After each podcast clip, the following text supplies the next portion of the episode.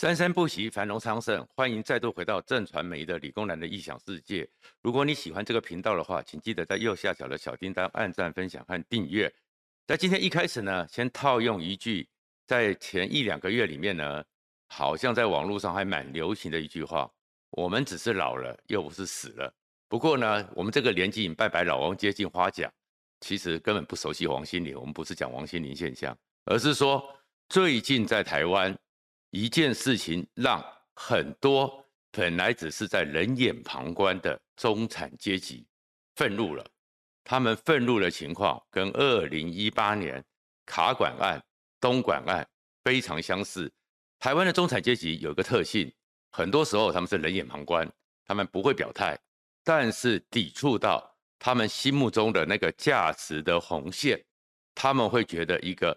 更强烈、更深层的亡国感一出现，那他恐怕就会跟他对撞的人会受到教训。这是什么事件呢？现在呢，其实让这群中间选民非常愤怒的，你去看那个整个网络上的话是，就是那一群目前已经年过半百、接近花甲这一群中间选民，他们非常的生气，因为。他们曾经在年轻的时候非常骄傲，也用他们的血、用他们的泪，甚至有些他们的同辈同学们，还用他们的生命打造出来的全世界非常骄傲的第三波民主——中华民国台湾，成为全世界第三波民主的典范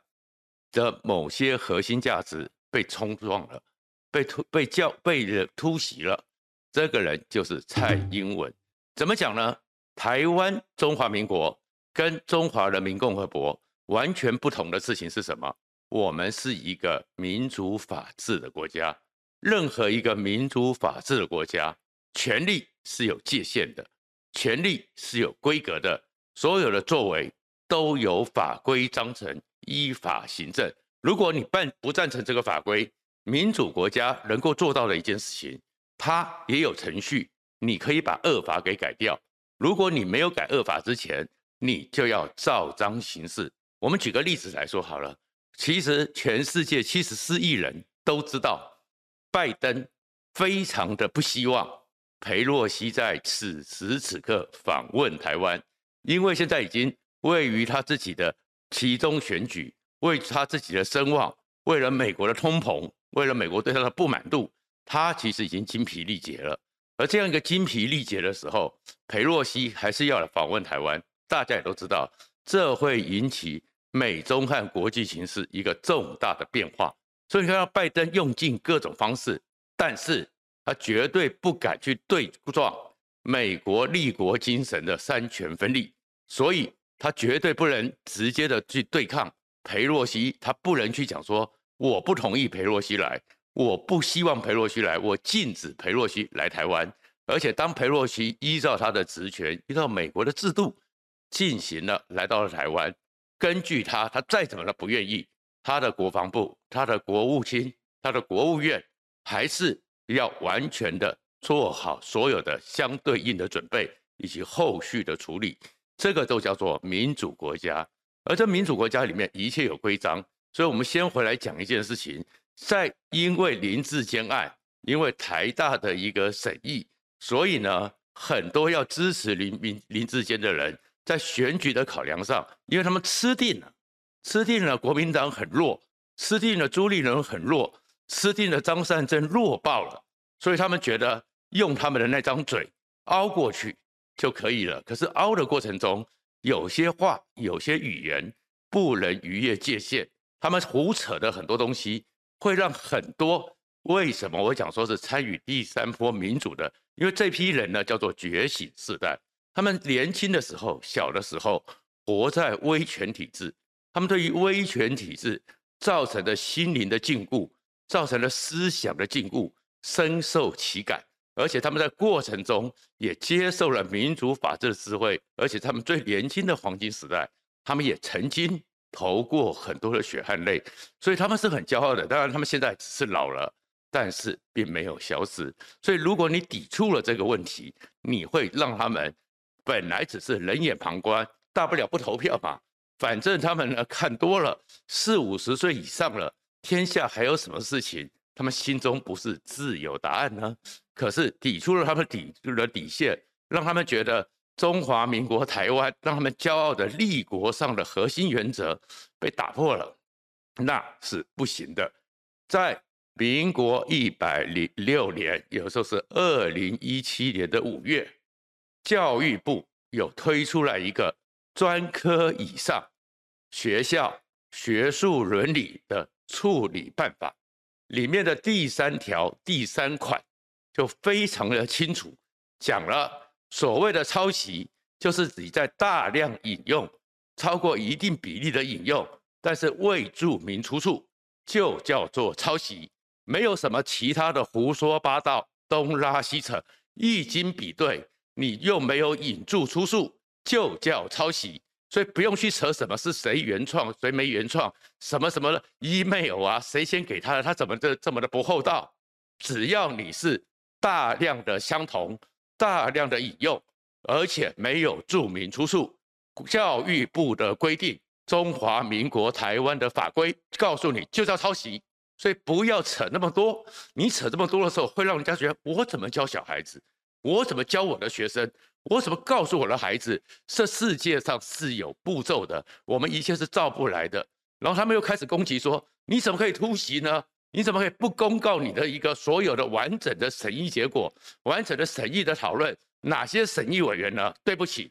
根据教育部的法规第十一条里面也规定，不管在中间的过程的调查结果、调查过程、调查细节。还有是哪些人参与调查，都必须保密，所以这也是根据法规。那如果说你不服呢？第十四条，你是可以跟教育部进行申诉，而这个申诉的过程中，教育部自然会理解到底哪些人参与审议，里面的细节，里面的所有的讨论过程，教育部会是一个第二线的后勤。所以台湾就跟美国一样，我们是一个民主法治的社会，你不要给我搞民粹。你不要因为你是党主席一声令下，全党就必须团结一致。如果不团结一致的，就开始用你的网军来挞伐。所以其实今天整个林志坚事件演变到现在，让很多人就看到，你说很多人真的很满意广州敏当台大校长吗？没有。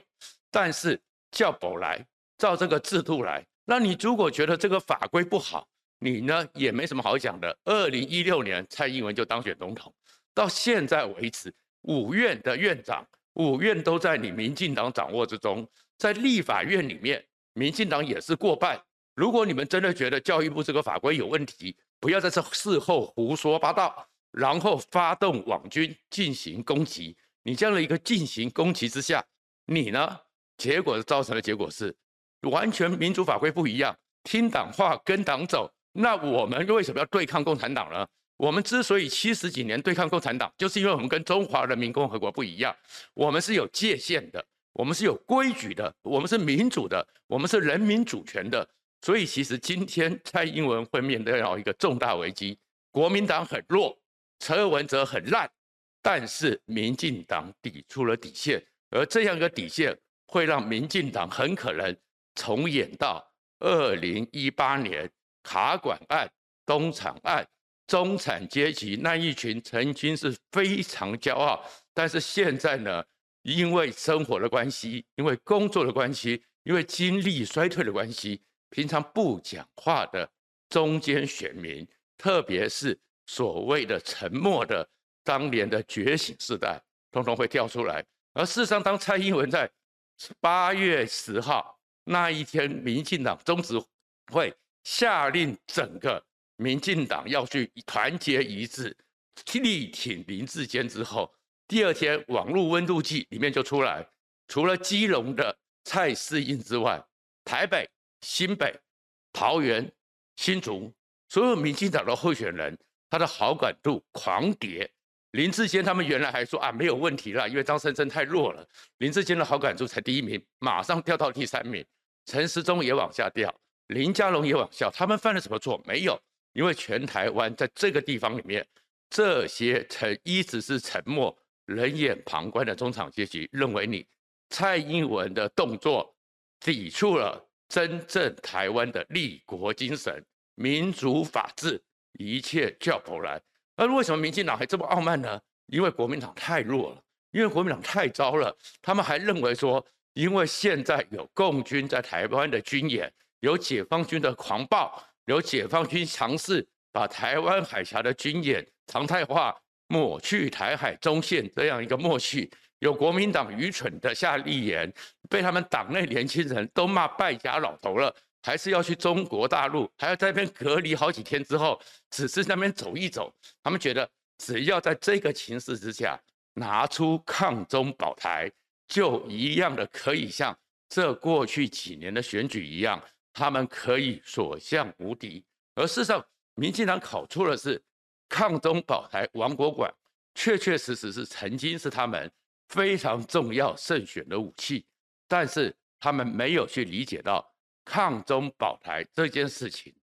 在台湾的这个环境里面，其实是有不同的更深层的意义。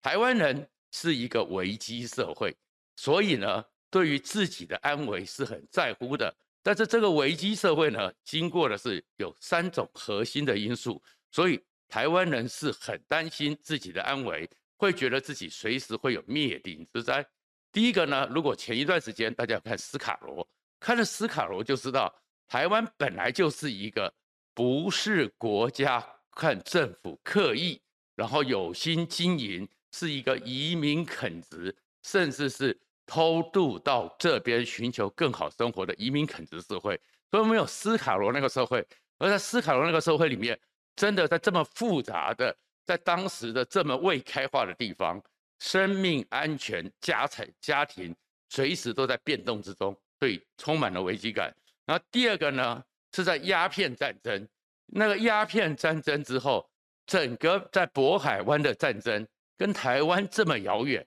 清朝和中国的战、和日本的战争跟台湾这么遥远，但是你会发现说自己的命运就这么莫名其妙。花不香，鸟不语，弃之可也。突然之间，你就被换了主人。然后到了二战之后，突然之间，因为日本投降之后，你又换了一个主人。所以台湾人一方面非常强烈的自己四百年以来没有办法主宰自己命运，但是又很希望主宰自己命运，而且一夕之间自己的命运就会改变，充满了危机感。而第三个当然是一九四九，一九四九，当整个国民政府撤到台湾之后。跟着中国共产党七十年的输水斗争，里面包含了古林头，包含了八二三，包含了在我们那个年代里面，每个人都要当兵。然后当了兵时候，没有什么军中人权，也没有什么细的调查，在一个威权统治之下，我有两个同学去当兵之后，我们到现在为止不知道，国家就送了他家里一个骨灰坛，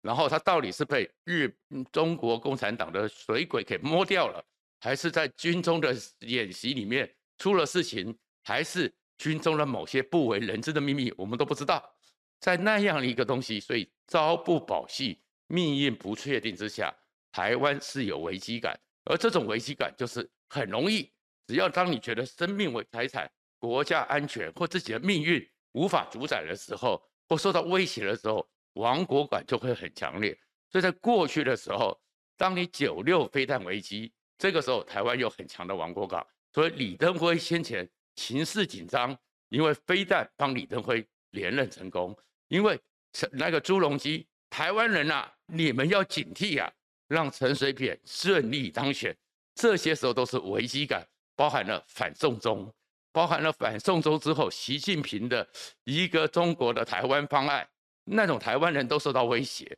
所以这个时候都会造成危机感。可是这个危机感呢，到今天为止。你说整个共军越来越粗暴，解放军越来越粗暴，那这样的一个危机感，这样一个抗中保台的意志有没有存在？当然存在。而且因为在这个情况之下，就像我们在防疫的过程中，危机社会最容易形成的就是集体意识、命运共同体，我们都会想办法去处理。但是危机感不见得代表说你真的认为自己明天就朝不保夕，因为。在整个这个情势的发展之中，美国的雷根号马上的过来驰援，然后日本马上表态，欧洲各国马上表态。台湾在这个时候发现说，台湾的安危国际 care，台湾的价值，我们有台积电，国际 care，台湾能够在这样一个威权体制之下，走到了一个民主自由，国际尊重。所以呢，台湾这个时候跟九六年完全不一样。在九六年，在过去的时候，抗中的时，就是香港反送中的时候，那时候的亡国感很强烈，因为我们不知道我们有没有朋友，我们一个孤岛会不会能够有能力。去抵抗这个中共以我们几十倍军费、几十倍的军力，我们有办法堵到挡到吗？那个时候充满了危机，所以那时候用危机感、用亡国感是可以用的。可是现在的情势，我们知道美军一定会来。我们在这个演习里面发现说，原来共军没有像他们想象的这么强。乌克兰的战争让我们也知道说，现代化的战争。已经不是二十世纪那种只要你人数多、火力强，现代化的战争需要科技，需要绵密的军事的训练，需要绵密的资讯的通达。而这些部分，我们都发现台湾其实被保障的地派、被保护的地方或自己自卫的能力都很强，所以汉中保台没有问题。但是亡国感在台湾没有这么强烈。这一推下来的话，大家其实知道我们不会明天就完。那剩下的就是，既然我们为什么要来到这个地方？我就像李登辉讲的，要寻找一个摩西出埃及记。所有的从我们祖先四百年前到了一九四九年，大家只是希望找到一个安身立命、好好过日子，让自己活得有尊严，让自己觉得活在这世界世界上可以抬头挺胸，就包含了一九八零年代。这么一批人愿意在面对威权统治、白色恐怖之下推翻这个白色恐怖，用临近革命的方式，让我们骄傲地站在世界上。我们也是现代化的人民主权、符合民主主流价值的现代化国家、独立自主的国家。这些部分都是台湾人在乎的价值，而是立国的精神。所以，当现在。国家的军事安全虽然有危机，虽然有风险，但是大家有自信。但是如果执政者去侵扰了、侵犯了立国精神，特别是其实我在现在的那群觉醒世代，当时因为是战后婴儿潮，一年出生是四十万，所以其实这一代这是二十五年来的战后婴儿潮。曾经参与过整个台湾民主化运动，在这过程中，他们也流过泪、流过血，甚至有人送过命。对他们来讲，他们更在乎年轻时候珍惜的这一群。他们平常是没有讲话，平常看着现在更新的民进党的年轻人张牙舞嘴，他们都没有讲话。但是你抵住他的原则，如果你连一个这个台湾象征着。连蒋介石、连北洋军阀、连警备总部都不敢这么粗暴的跟一个学术的一个符合教育部规范所做的事情直接对着干，我只能这边预言，倒霉的将是蔡英文，将是民进党。所以高嘉瑜所讲的一尸五命，不但可能会成真，民进党选举还会尸横遍野。然后包含着大家很尊敬的，像陈建仁挺林智坚的时候讲到结结巴巴，像陈时中讲到闪闪躲躲，这些人都会变成是蔡英文力挺林志坚之后的兵马俑陪葬品。谢谢大家。